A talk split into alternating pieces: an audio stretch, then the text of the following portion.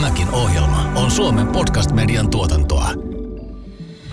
Totta kai raaka-aineiden ja muiden välituotteiden hinnat kohoaa, mutta tuleeko sitä jatkuvaa inflaatiota, niin se riippuu sitten vastaisista politiikkatoimista. Tämä on kymmenen myyttiä yhteiskunnasta podcast.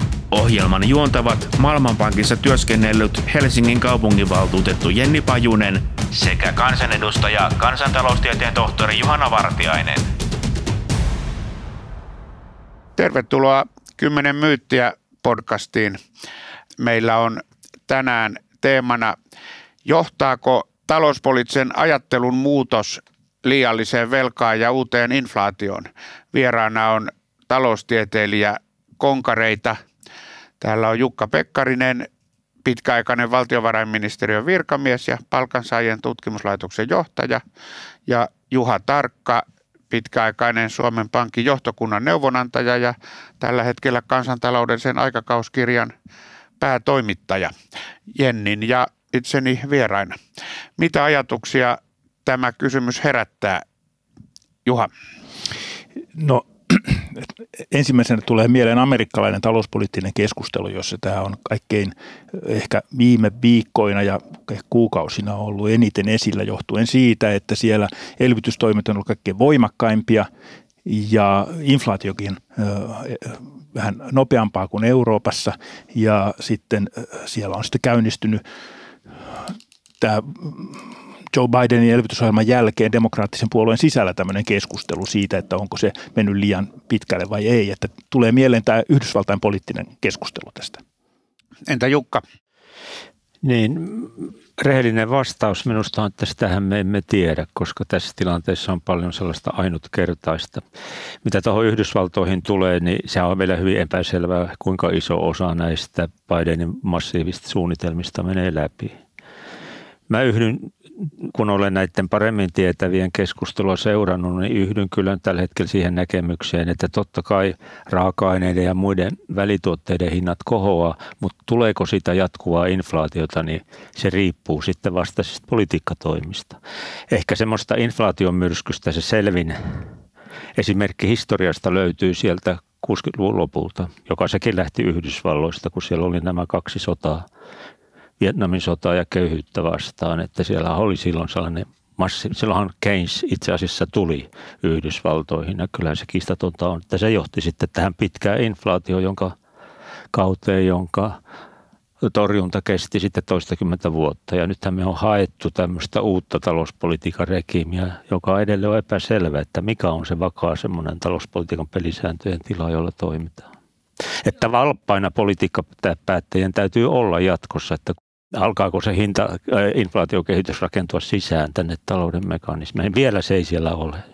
Joo, on tosiaan tietenkin nyt kun globaalissa taloudessa ollaan, niin kaikki vaikuttaa kaikkeen, mutta kyllä niin kuin itsekin sitten ajattelen, että tosiaan se U S A-tilanne on vielä niin kuin aika erilainen Euroopan tilanteesta.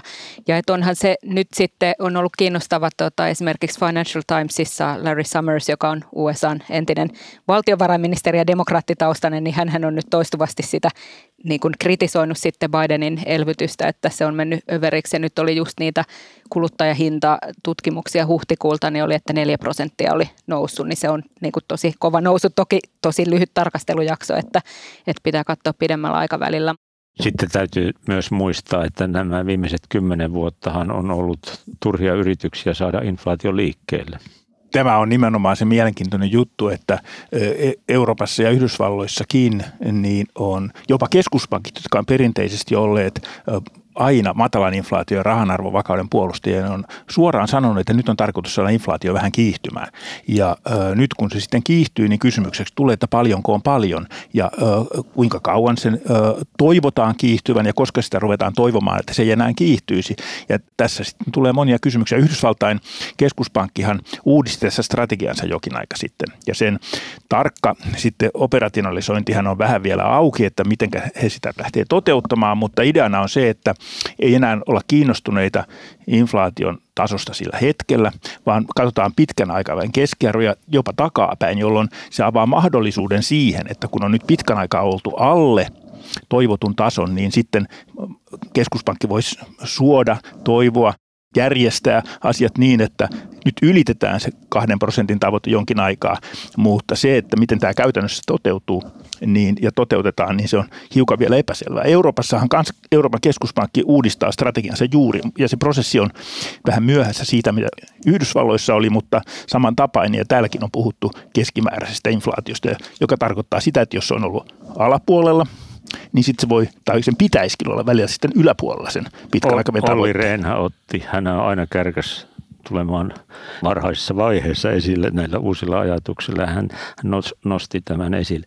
Sitten tähän Yhdysvalloissa poliittisella puolella, tai sanotaan politisoituneiden ekonomistien puolella on tämä ajattelu, jota esimerkiksi Paul Krugman edustaa, että Yhdysvalloissa resurssien käyttö, esimerkiksi työvoiman käyttö, työllisyysastehan siellä on hyvin alhainen. Että täytyy tietoisesti ottaakin tällainen inflaation repäsy vähän yläpuolelle, jotta saadaan niin kuin sosiaalisten ja oikeudenmukaisuusnäkökohtien perusteella niin kuin talouteen paremmin tämmöistä imuvoimaa. Joo, siellähän käytetään tämmöistä termiä kuin run the economy hot, joka tarkoittaa sitä, että kun elvytetään pikkusen yli sen potentiaali, niin sitten se taloudellinen potentiaalikin lähtee, investoinnit ja osallistumisesta lähtee nousemaan. Ja tämä keskustelu ehkä ei Euroopassa ihan tällä tasolla, kun meillä ongelmat on ollut ö, vähän toisen suuntaiset tähän asti. Inflaatio on yksi asia, mutta toinen on tietysti sitten velka.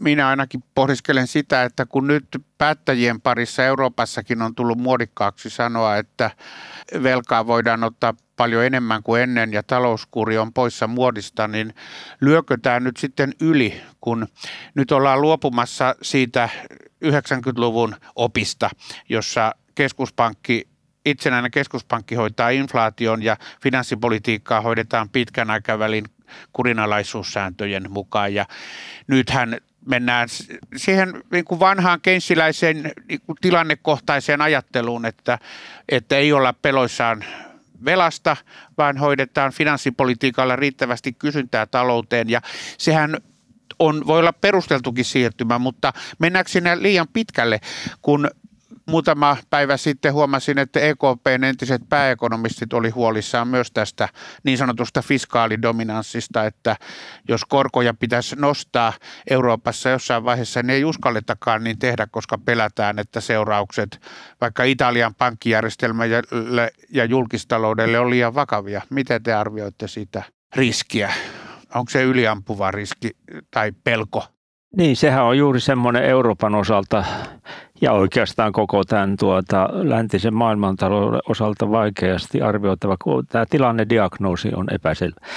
Mä olen pitkälle ajatellut sillä tavalla, että me eletään samaa ongelman kanssa mitä kolmekymmentäluvulla ja mitä oikeastaan Pikselin ja muut klassisen, neoklassisen kauden alkuvaiheen ekonomistit ajatteli, että on syntynyt iso kaula, niin kuin sanotaan, markkinakoron, rahoitusmarkkinoilla syntyvän koron ja sitten niin kuin sanotaan semmoisen luonnollisen koron välillä. Se luonnollinen korko on semmoinen korko, joka tasapainottaa säästämisen ja investoinnin. Nyt me eletään vaiheessa, jossa investoinnit on tavattoman alhaalla samaan aikaan, kun voitot on kasvanut, jolloin on tämmöinen säästämisen ja investointien epäsuhta.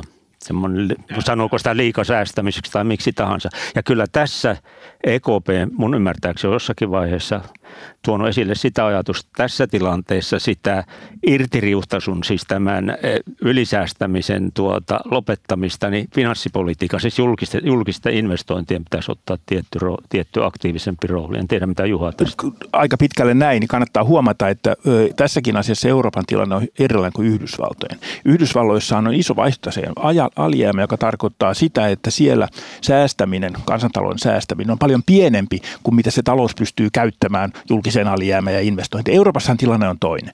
Meillä säästetään paljon enemmän kuin mitä meidän valtioiden alijäämät tai täällä tapahtuva investointi pystyy absorboimaan. Ja se tarkoittaa sitä, että minusta, että sille valtiovelalle, jota nyt lasketaan liikkeeseen, on yllin kyllin kysyntää. Niin sitä on, sitä on ö, niin paljon kysyntää, että vaikka sitä lasketaan liikkeelle, valtiot on alijäämäisiä, niin euroalueen vaihtotaseen yli kolme prosenttia B K T:stä ylijäämäinen. Eli Eurooppa säästää vielä enemmän kuin, kuin mitä se pystyy käyttämään. Ja tuota, Eurooppa on liian saksalainen. No, se, no en mä tiedä, kyllä saksalaisetkin saisi investoida enemmän. Nimenomaan. Ja tuota, näin se, sillä alijäämällä on oikeutuksensa niin kauan kuin yksityiset investoinnit lähtee liikkeelle. Ongelmahan on se, että Euroopan taloudesta puuttuu sitä dynamiikkaa väestökehityksen ja ehkä muiden asioiden takia, että se yksityiset investoinnit voisi imeä sen säästämisen, joka nyt täytyy mennä valtion alijäämään. Joo, ja siksi se on Suomessa surkea tämä keskustelu, sori vaan Juhanna, mikä tästä elvytyspaketista on käyty, koska nimenomaan tästä taustalta sille löytyy se, se perusteltu taloudellinen pohja, että Eurooppa tarvitsee investointeja. Ja siihen tarpeeseen nähden, niin tämä on aika vaatimaton satsaus, semmoinen alkusysäys. Kyllä, mutta se on tietysti sellainen, mihin pystyttiin poliittisesti näissä olosuhteissa ja tiukille otti Suomessa valitettavasti. Niin siis mehän voidaan hyvinkin olla sitä mieltä, että Eurooppaan tarvitaan fiskaalikysyntäsysäys, mutta se kai edellyttää poliittista järjestelmää, joka hyväksyy sen, että käytetään yhdessä rahaa tällä tavalla. Ja kai se nyt jonkinlainen E U tai euron valuvika on, että sellaista poliittista hyväksyntää ei ole, mutta se miten te luonnehditte tätä taloustilannetta, se tuo itse asiassa aika lailla mieleen sen Keynesin yleisen teorian viimeisenkin luvun, jossa kuitenkin hän päätyy siihen, että kapitalismissa on jonkinlainen helposti syntyvä krooninen alikysyntä ja liikasäästäminen. Ja nyt me on nähty, että sitä ei rahapolitiikalla, sillä narulla ei työnnetä taloutta liikkeelle ja, ja sitten siitä pitää käyttää, käyttää finanssipolitiikkaa ja julkisia menoja. Eli onhan tämä jonkinlainen Keynesin uusi voitto, eikö vaan, Juha? Niin, no se on se likviditeetin loukun paluu. Tästä nimenomaan on kysymys. Siis tällaista ongelmaahan finanssi- ja rahapolitiikan työjaosta ei ollut niin kauan, kun meillä oli selvästi positiiviset korot, jolloin rahapolitiikka pystyy ho- ho- ottamaan päävastuun tästä kokonaiskysynnän sääntelystä. Mutta nythän, kun ollaan valitettavasti tämän deflaatiopaineen takia ajauduttu tilanteeseen, jossa rahapolitiikka on siellä alarajallaan, se korko siis, niin, ja ö, nämä muut keinotkin, niiden sanotaanko rajahyöty on alkaa aika pieni, niin jäljellä on vain finanssipolitiikka. Ja siksi, siksi tässä tilanteessa minun mielestäni nämä elvytystoimet on oikeutettuja ja toivottaviakin, mutta kysymys on tietysti, että kuinka pysyvä tämä voi olla, että päästäänkö me takaisin sellaiseen tilanteeseen, jossa rahapolitiikka voisi hoitaa sitä kokonaiskysynnän säätelyä noin pääsääntöisesti ja finanssipolitiikka voisi suuntautua muihin tavoitteisiin, mutta sehän riippuu tietysti siitä mielestäni Euroopan talousdynamiikan ja näin, että lähteekö, voiko yksityiset investoinnit lähteä liikkeelle? Ja sitten on siinä ehkä sellainen niin kuin tietty tavallaan myös siihen, että joo, että tarvitaan investointeja, mutta sitten myös se investointien laatu tavallaan sillä, että se niin kuin oikeasti kohdistuu sellaisiin asioihin, jotka sitten luovat tulevaisuuden talouskasvua. Niin ja sitten siinä on taustalla myös asia, josta en nyt paljon tiedä, mutta joka minusta kuitenkin täytyy mainita, tämä teknologinen murros. Tämä uusi talous, koska se minusta on yksi tekijä, joka on ollut aiheuttamassa tätä säästämisen ja investointien epäsuhtaa. Sehän on sellainen sektori, joka itsessään ei paljon synnytä investointeja. Kaikki on kiinni siitä, että miten muu talous pystyy niin kuin hyödyntämään ja sitä kautta luomaan työpaikkoja ja investointeja niin kuin laajemmin taloudessa.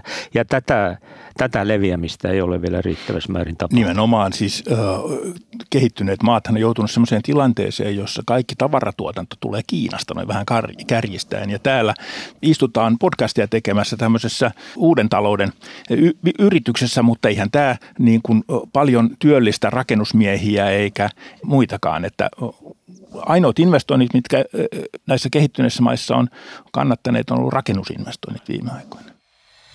kymmenen myyttiä yhteiskunnasta podcast. Jakso kolmekymmentäviisi. Liiallinen elvytys johtaa uuteen inflaatiokriisiin. Nythän tätä ajattelun murrosta, joka oli selvästi käynnissä jo ennen koronaepidemiaa, niin sitä tukee myös eräänlaisena historiallisena yhteensattumana se, että nyt on valtava poliittinen tilaus näille ilmastoinvestoinneille ja sinnehän näitä E U-varojakin suuntautuu, mutta eihän se ole varmaa kuitenkaan, että julkinen valta voi sitten parhaalla mahdollisella tavalla kohdentaa voimavaroja, mutta kyllähän tässä semmoinen suuri fiskaalipotku ja jonkinlainen valtiollisen aktivismin paluu on, on meneillään. Onhan se tosi kiinnostava nähdä, mihin se johtaa. Kyllä, ja, mutta haluaisin tähän Juhanalle sanoa, että voi olla niin, että julkinen sektori ei hirveän hyvä löytää niitä parhaita projekteja, mutta näissä olosuhteissa toiseksi parhaat projektit kyllä voi olla ihan hyviä. Se on ihan Keynesin. Keyneskin sanoisi noin, eikö niin? Joo, mutta tiet, tietyssä mielessä minusta tämä tilanne on nyt vaikeampi ja monimutkaisempi kuin se oli Keynesin aikaan. Oikeastaan nämä vanhat, sanotaan so, tuota, tämän sodan jälkeisen kauden talouspoliittista perustaa luoneet ekonomistit, niin kuin Keynes ja Milton Friedmankin ajatteli pitkälti niin, että kunhan tämä makrotasapaino saadaan yllä, saada ylläpidetyksi, jossa Keynes siinä kolmekymmentäluvun kokemusten perusteella korosti finanssipolitiikkaa, niin talous hoitaa sitten itse itsensä. Mutta nyt musta tuntuu, me ollaan sellaisessa tilanteessa, että tämä makron ja, ja tuota, mikrovälinen ero on paljon, että sen, ne on paljon enemmän tekemisissä to, toistensa kanssa juuri tämän teknologiamurroksen kautta ja rahoitusmarkkinoiden rakennekehitys, ra, ra, finanssikriisi, nekinhän tuli yllätyksenä, kun ei riittävässä määrin tuota kiinnitetty huomiota niihin näihin tasapainottomuuksiin, mitkä siellä talouden sisäisissä rakenteissa syntyy. Näin se on siis. Tämä ilmastokriisi osoittaa sen, että se ei riitä oikein julkisen vallan tehtäväksi, että pidetään kokonaiskysyntä riittävällä tasolla, vaan kyllä siinä tarvitaan rakennepolitiikkaa semmoisella tavalla, joka olisi, niin kuin sanotaanko uusliberaalissa ajattelussa, niin vielä parikymmentä vuotta sitten tuntunut varmaan aika vanhanaikaiselta, mutta ei se enää ole se. Keynes ihan ei pelkästään leikiltä ajatteli, että ongelma on niin simppeli, että rakennetaan lisää pyramideja. Kun, jos ei muuta osata tehdä pääasiaa. Tai jotain rakennetaan. Niin, pääasiat jotain rakennetaan. Ojankaivuhammia. Niin, niin, niin. Mutta näinhän se ei ole, mutta onhan se hyvä, että nyt sitten on niitä toisiksi parhaita projekteja, mitä voidaan käynnistää esimerkiksi tämän ilmastonmuutoksen torjumiseksi tai tämän tyyppisten globaalien uhkien välttämiseksi. Sittenhän yksi niin kuin kritiikki tavallaan finanssikriisin jälkeen oli niin kuin se, että elvytettiin liian vähän. Näkyykö finanssikriisistä saadut opit nyt tässä?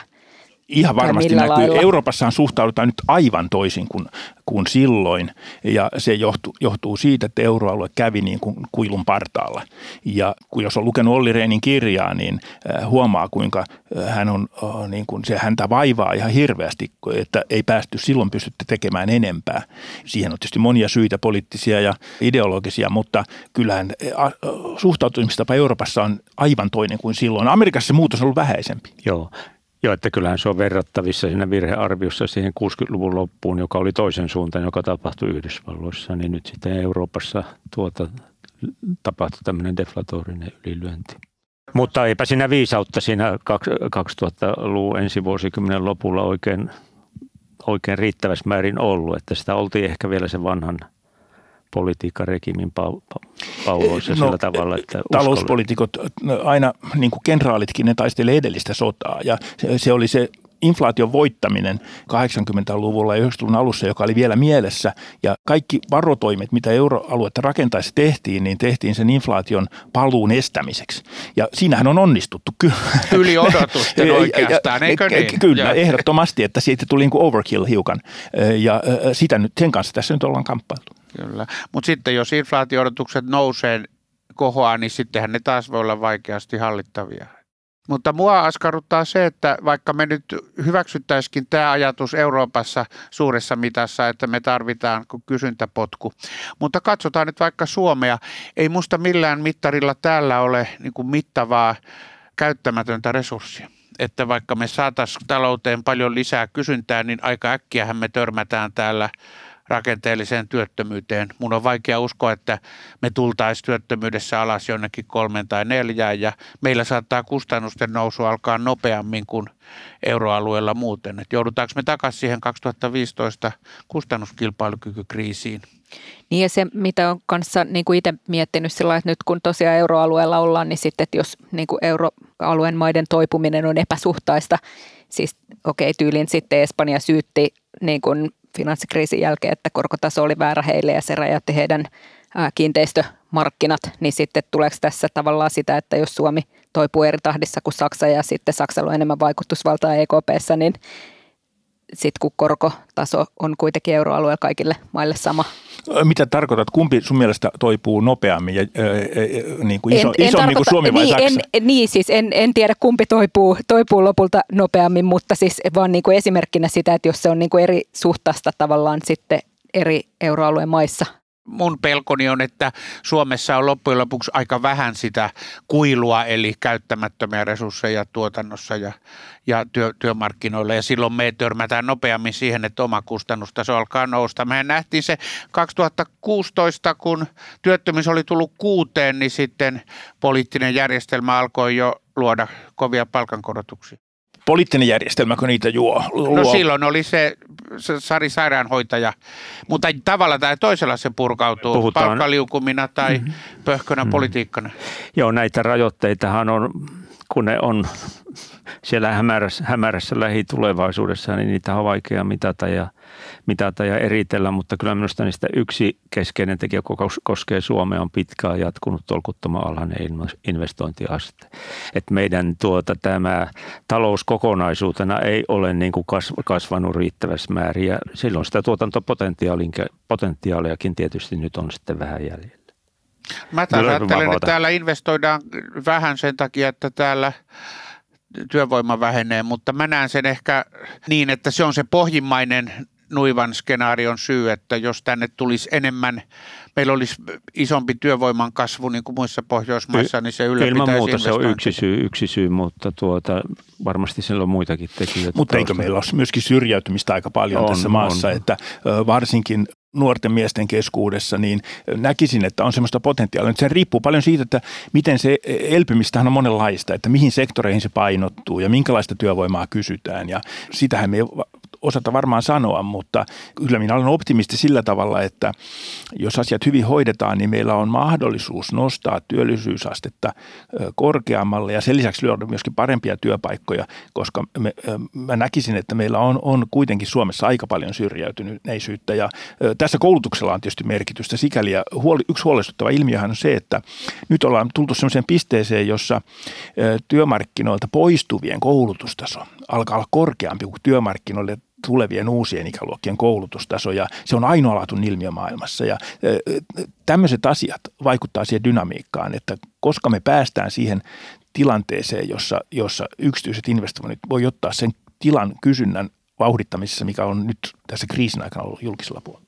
Joo, en halua ottaa tässä asiassa mitään riitaa Juhanan kanssa, mutta saa ottaa ihan riitaa Juhanan kanssa ihan mielelläkin. Ja mielelläni opin itseäni viisaammilta. Ei, mutta, tuota, mä, sä tiedät, mitä mä tästä ajattelen, mutta kyllä minusta nyt työmarkkinoilla otetaan kohtuuton riski, että juuri tässä tilanteessa tuota, syttyy tämä instituutiosota ja tämmöinen hallitsematon sopimusjärjestelmän hajauttaminen.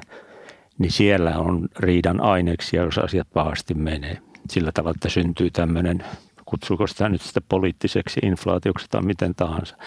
Eli tuota, kyllä nimenomaan tässä tilanteessa, kun me tarvitaan kasvua, investointeja, niin kyllä tämä tuota, semmoinen yleinen sopu olisi, olisi täytynyt aikaan saada työmarkkinoilla.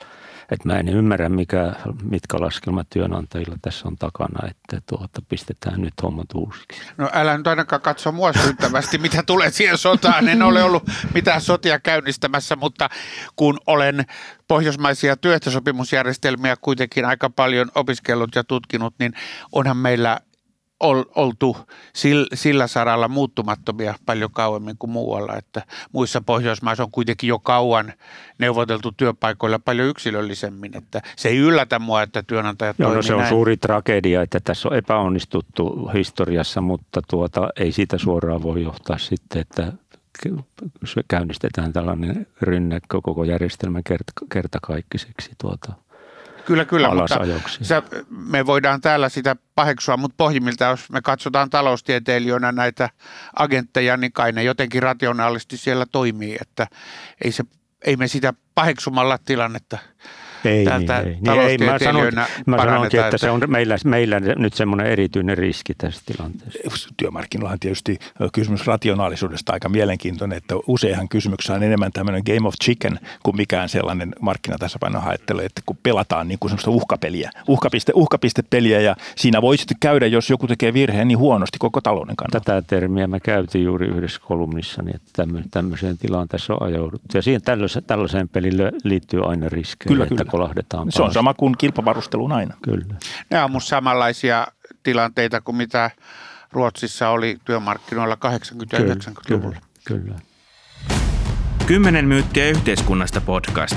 Vieraana tänään taloustieteilijät Jukka Pekkarinen ja Juha Tarkka. Mitä mieltä olette näistä eurooppalaisista kasvu- ja vakaussäännöistä, joita ollaan miettimässä uudestaan tässä lähivuosina? Ja aikaisemmista kokemuksista.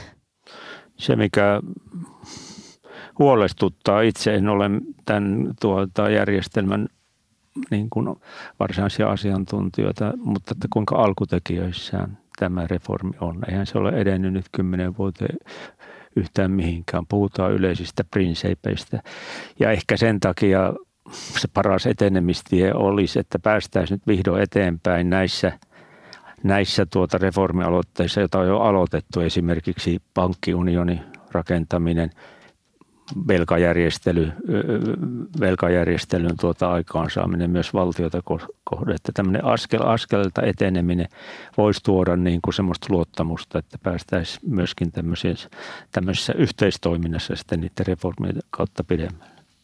Mä näkisin niin, että varsinkin euroalueen tapaisessa yhteisössä, niin finanssipolitiikan sääntöjä tarvitaan. Se vaihtoehtohan sille on tällainen no bailout järjestelmä, jossa ajatellaan, että valtioiden konkurssin pelko ja maksukyvyttömyyden pelko pitäisi ne kurissa. Mä en luota siihen alkuunkaan. Ne kaikki maat on too big to fail, eikä sillä markkinakurilla ikinä ole sellaista merkitystä. Me tarvitaan sääntöjä, mutta nämä nykyiset säännöt on osoittautuneet huonoiksi. Niistä kiinni pitäminen on johtanut siihen, että niitä sääntöjä rikkomatta ei ole voitu harjoittaa kunnollista finanssipolitiikkaa, siis hoitaa sitä absorboida sitä ylisäästämistä, mikä täällä taloudessa on. Ja sen takia ne säästöt ei mahdollista kunnollista vastasyklistä politiikkaa, ainakaan tässä poikkeustilanteessa, jossa korot on näin alhaiset, ettei rahapolitiikka voi sitä hoitaa. Ja nämä säännöt on, on huonot siinä mielessä, mutta mä oon sitä mieltä, että ehdottomasti jotain sääntöjä luottamuksen takia tarvitaan. Ja markkinakuri on, on sellainen, joka johtaa just näihin game of chicken, tämmöisiin niin kuin vaarallisiin tilanteisiin, ja sen varaan mun mielestä ei pitäisi missään oloissa rakentaa.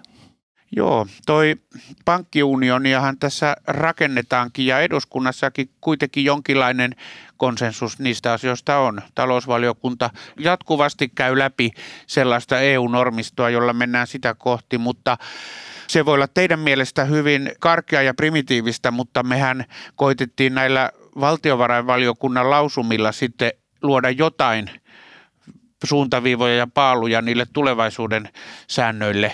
Se säännöttömyys pelottaa, mutta Juha ihan oikein sanoi, että ei ne, ei ne voi liian tiukkojakaan olla. Siinä on hyvät, ne ovat kalliit ja mua on yllättänyt se, että tämä muu Pohjois-Eurooppa on ollut aika passiivinen tässä, että Ruotsissa, Tanskassa tämmöistä keskustelua ei paljon käydä ja Saksankin tämmöiset ordoliberaali, fiskaalikonservatiivit on niin kuin hävinnyt jonnekin, että mutta Suomi on ainoa Pohjoismaista, joka on niin kuin koko, täysillä mukana euroalueessa ja sen takia se koskee meitä enemmän kuin muita. Ja sitten sääntöjen tai normien tai yhteisten rajoitteiden osalta, miten se nyt sanookaan, niin yksi etenemistie on tämä Euroopan vakausjärjestelmän kehittäminen enemmän I M F:n suuntaan ja, ja se, että sen sisälle rakennettaisiin sitten myöskin resursseja siihen, että ne, jotka on todella hädässä, niin niitä voidaan sitten kohdella, niin kuin, niiden tilanne voidaan ottaa huomioon niiden toimenpiteiden kautta. Mutta tämähän on semmoinen etenemistie, jossa suomalaisten tuota tassut on heti pystyssä. Me, meillä on siis Euroopan vakausmekanismi, mutta, mutta se nyt se oli liian pieni. Niin heiveröinen niin, ja kriisiin. Epämääräinenkin niin kuin mikä sen toimenkuva on. Että I M F on yksi esimerkki ja olisi hyvä mennä, kun Keynesistä puhutaan, mennä katsomaan, miten, mitä maailmassa silloin keskusteltiin, kun luotiin, päädyttiin tähän Bretton Woodsin järjestelmään. Silloin oli esillä paljon pidemmälle meneviä järjestelyjä juuri semmoisen, että olisi tuota keskitetty taho, joka yrittää hoitaa näitä tämmöisiä erityisongelmia. Niiden puitteissa sitten hyvin asiansa hoitavilla jäsenmailla on, on mahdollisuus hoitaa oma, oman taloutensa tilaa. tilaa niillä finanssipolitiikalla ja muilla välineillä, jotka on niiden käytettävissä. Niin silloin, jos se järjestelmä olisi toteutunut, niin silloinhan, jota Keynes silloin ajoi, niin, niin. mutta se oli tietysti täysin epärealistinen. No, no niin, niin silloinhan tilanne oli se, että semmoiset maat, joille kertyy maksuta sen ylijäämää, olisi pakotettu käyttämään se ostoihin ulkomailta, eikä tämmöisiä talou- maailmantalouden tasa- epätasapainottomia olisi päässyt syntymään, mutta sehän törmäsi tietenkin siihen, että ne maat, joilla on ylijäämää, silloin Yhdysvallat, niin öö, katsoo, että tämmöinen puuttuu heidän kansallisen suvereniteettiinsä ja siihen kansallisesta suvereniteetistä liiallinen kiinnipitäminen, niin se ei tässä globalisoituneessa taloudessa, niin se johtaa sitten hankaliin tilanteisiin ja kriiseihin, kun, kun se niin kun globaalit markkinat törmää siihen kansalliseen politiikkaan. Ja onhan koko maailman finanssijärjestelmä sillä tavalla epävakaalla pohjalla, että kun reservivaluuttana on sitten Yhdysvaltojen dollari. Toistaiseksi. Niin, toistaiseksi, mutta saadaan, niin no sitten kilpailijoitahan nousee esiin. Mutta kyllä tässäkin on Euroopan intressi sillä tavalla, että eurolle saataisiin tämmöinen näkyvämpi kansainvälinen asema ja sitten tulisi reservivaluutta ja se, sitä pidettäisiin eurosijoitusta sitten tämmöisenä turvallisena sijoitus. Ja sitten eikö on nyt tulossa näitä valtiollisia kryptovaluuttoja ja muita, mistä puhutaan, mutta se on ehkä vähän no, oma se, keskustelunsa. Se, se on toista maailmaa, josta me ei ymmärretä niin. mitään. Kyllä me on koitettu sitäkin talousvaliokunnassa opiskella, mutta jos haluaisi olla optimisti, niin olisiko tässä kuitenkin nyt syntymässä E U:n suurten maiden, Saksan, Ranskan kesken jonkinlainen konsensus siitä, että mennään suurempaan yhteistalouteen ja finanssipoliittiseen aktivismiin. Se voi olla kova pala Suomen kaltaiselle maalle ja Euroopan unionissa ylipäänsä, koska poliittista perustaahan ei oikein ole sille, että halua sille, että luodaan suurempi yhteistalous, mutta rahoitusmarkkinat on ottanut tämän elvytyspaketin aika riemukkaasti vastaan ja onko tässä niin, että meillä voi olla edessä aika rankka E U-politiikan uudelleenarvio Suomessa? Siihen on syytä valmistautua. Tuossa sä olet minusta ihan oikeassa. Siis varmasti on näin, että jos tätä E U-politiikkaa lähdetään katsomaan niin kuin budjettisuvereniteetin ja tällaisten iskulauseiden kannalta, niin kyllä sitten on uudelleenarvioinnin paikka. Mutta tuota, eihän onneksi kaikissa Euroopan maissa olla näin kovin vastahankaisia kuin Suomessa. Että jos ajatellaan esimerkiksi tätä pankkiunionia, niin yksi sen keskeinen osa on yhteinen talletussuojajärjestelmä. Ja Suomessahan on näköjään niin kuin hirmuista vastustusta tähän ja siihen on löydettävissä tämmöisiä iskulauseita, että nyt me maksetaan muiden ongelmat, jos niitä syntyy. Ja tuota, en kadehdi teitä poliitikkoja, kun te yritätte sitten tämmöisessä tilanteessa tehdä sen, mitä historia teiltä odottaa. Ju- juuri näin se... Tota... Täällä voi olla hirmuista vastarintaa ja silloin niin kuin minun kaltaisen ihmiset joutuu sitä vastarintaa sitten käsittelemään, mutta näin mäkin ajattelen, että tässä on sellainen rankka E U-keskustelu saattaa olla edessä tällä vuosikymmenellä. Käyttekö te tämmöistä ennakoivaa edes yleisen tason keskustelua siitä, että minkälainen todella tämä Euroopan kehityssuunta nyt tulee olemaan ja miten siihen reagoida muuten kuin nostamalla sorkat pystyyn. Että ei... Olisipa siihen aikaa, niin, että valiokunnissa, valiokunnissa aikaa. Tyypillisesti käsitellään aina jotain kulloistakin pankkiunionin pientä osaa ja se on silloin paljon teknisempää käsittelyä, mutta musta tämä, tämä elpymispakettikeskustelu oli sillä tavalla ikävä, että eihän hallitus oikein suostunut perustelemaan myöskään näitä suuria linjoja. Se oli surkea keskustelu näin, ja suhteessa. Sitten taas oppositiopuolueet oli tässä, että maksamme muiden velkaa ja tämä on arveluttavaa, että koitin sitä omilla vaatimattomilla blogikirjoituksillakin edistää tätä ison kuvan näkemistä, mutta kyllä tässä on valtava poliittinen pelto kynnettävänä, jos tällaiseen suuntaan mennään. Joo ja se koskee kaikkia puolueita. meille on pesiytynyt niin pitkälle se ajattelu, että joka ainoa eurohilua katsotaan siltä kannalta, mitä siitä itse hyödytään. Ei katsota tätä, ei, ei pystytä katsota, katsomaan tätä yleistä kokonaisuutta. Enkä nyt puhu sitä, että se, se on pikkutekijä sen rinnalla, mistä eduskunta väänsi tuntikausia, että miten, miten paljon se euroalueen mahdollistama vienti sitten hyödyttää niin, Suomea. Se on, se, siitä jo. ei ole kysymys, vaan on paljon isommista asioista. Joo, se on hankala poliittinen dynamiikka. Tota, mä, mä haluaisin ehkä vielä tähän loppuun kysyä siis nyt, kun me kuitenkin Juhanan kanssa katsotaan tätä politiikan näkökulmasta, niin eli vielä jos mietitään sitä ketjua siis okei, että nyt puhutaan, että niin kuin saadaanko inflaatio nousemaan elvytystoimilla ja sitten onko se oikealla tasolla, mutta mitä tämä tarkoittaa sitten tavallisen kadunmiehen ja asuntovelallisen ja niin kuin tavallisen ihmisen kannalta? Niin mitä se tarkoittaa? Ja nyt sanotaan, että okei, oma sukupolveni on ollut vaikka sitten tässä elänyt matalan koron maailmassa niin kauan, että ei oikeasti muisteta enää mitään muuta. Niin mikä muuttuu? Ja sitten nyt sit meillä on varmaan jotain tällaisia taloudellisia uhka, uhkakuvia myös sitten rakennettuna niin, sisään. Se, se vastaus löytyy näistä yleisistä Tuota, tästä yleisestä keskustelusta, mikä me alussa käytiin tästä mm. talo, tuota, globaalin talouden tämänhetkisestä tilasta, koska siitähän se seuraa myös, että miten, miten korot tulevaisuudessa kehittyvät. Mutta mä luulen, että ei lähivuosina, nimenomaan kun puhutaan reaalikorosta, joka on siis inflaatiosta puhdistettu korko, niin ei siinä rajuja muutoksia ole tulossa. Ylöspäinhän ne on, mutta ne ei aika pieniksi. Mutta onhan asuntovelallisten velkataakka, onhan se kasvanut, kasvanut nimenomaan nuorelle polvelle isoksi. Ja totta kai aina siinä laskelmassa täytyy ottaa huomioon se, että kestääkö sitten muutoksia korossa, miten hyvin. Niin Janet Yellenhän tässä keväällä meni laukasemaan, että, että yksi tämän elvytyspaketin vaikutuksista on se, että se mahdollistaa korkojen normalisoinnin. Ja si, si, siitä tuli sitten melkoinen vastareaktio ja hän joutui sitten siinä vähän niin kuin perääntymään ja ö, Yhdysvaltain keskuspankin pääjohtaja sanoi, että ei ole vielä näköpiirissä. Ja ö, tottahan tietysti, että tällä inflaation palauttamisella normaaliksi niin jollain pitkällä aikavälillä tähdätään tilanteeseen, jossa korotkin normalisoituu. Ja jos ne normalisoituu kahden, kahden prosentin inflaatiolla, niin ne korot on jossain kolmessa tai jossain siellä. Mutta se, että koska se tapahtuu ja miten siihen pitäisi varautua, niin öö, sehän on kyllä niin kuin tämmöinen miljoonan euron kysymys sitten. Öö, olen Jukka sinun kanssa samaa mieltä siitä, että odotan, että nämä rahapolitiikan muutokset vie aikaa, koska talouden pitää ensin sopeutua ja toipua monella tavalla tästä. Ei pelkästään koronakriisistä, vaan tästä deflaatioajasta ja sen aiheuttamista asioista, että mehän saatetaan nähdä jopa jonkin aikaa tuntuvasti negatiivisiakin reaalikorkoja ennen kuin, ennen kuin tämä normalisaatio tapahtuu. Että se, minkälaista väylää pitkin tai minkälaista polkua pitkin sinne mennään, niin se nyt riippuu aika paljon näistä keskuspankkien uusista strategioista. Fedin siitä, joka on jo hahmoteltu ja sitä, mitä E K P yrittää tänä vuonna saada rakennettua ja sitten siitä, että miten ne päätöksentekijät sitten tätä uutta julkilausuttua strategiaa lähtee tulkitsemaan. Jos pidit tästä jaksosta, niin reittaa meidät Apple Podcasteissa ja seuraa meitä Spotifyssa.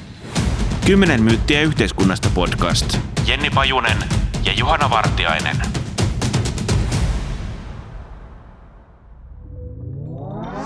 Tämän ohjelman tuotti Suomen Podcast Media. Löydät lisää podcasteja osoitteesta podcastmedia piste fi.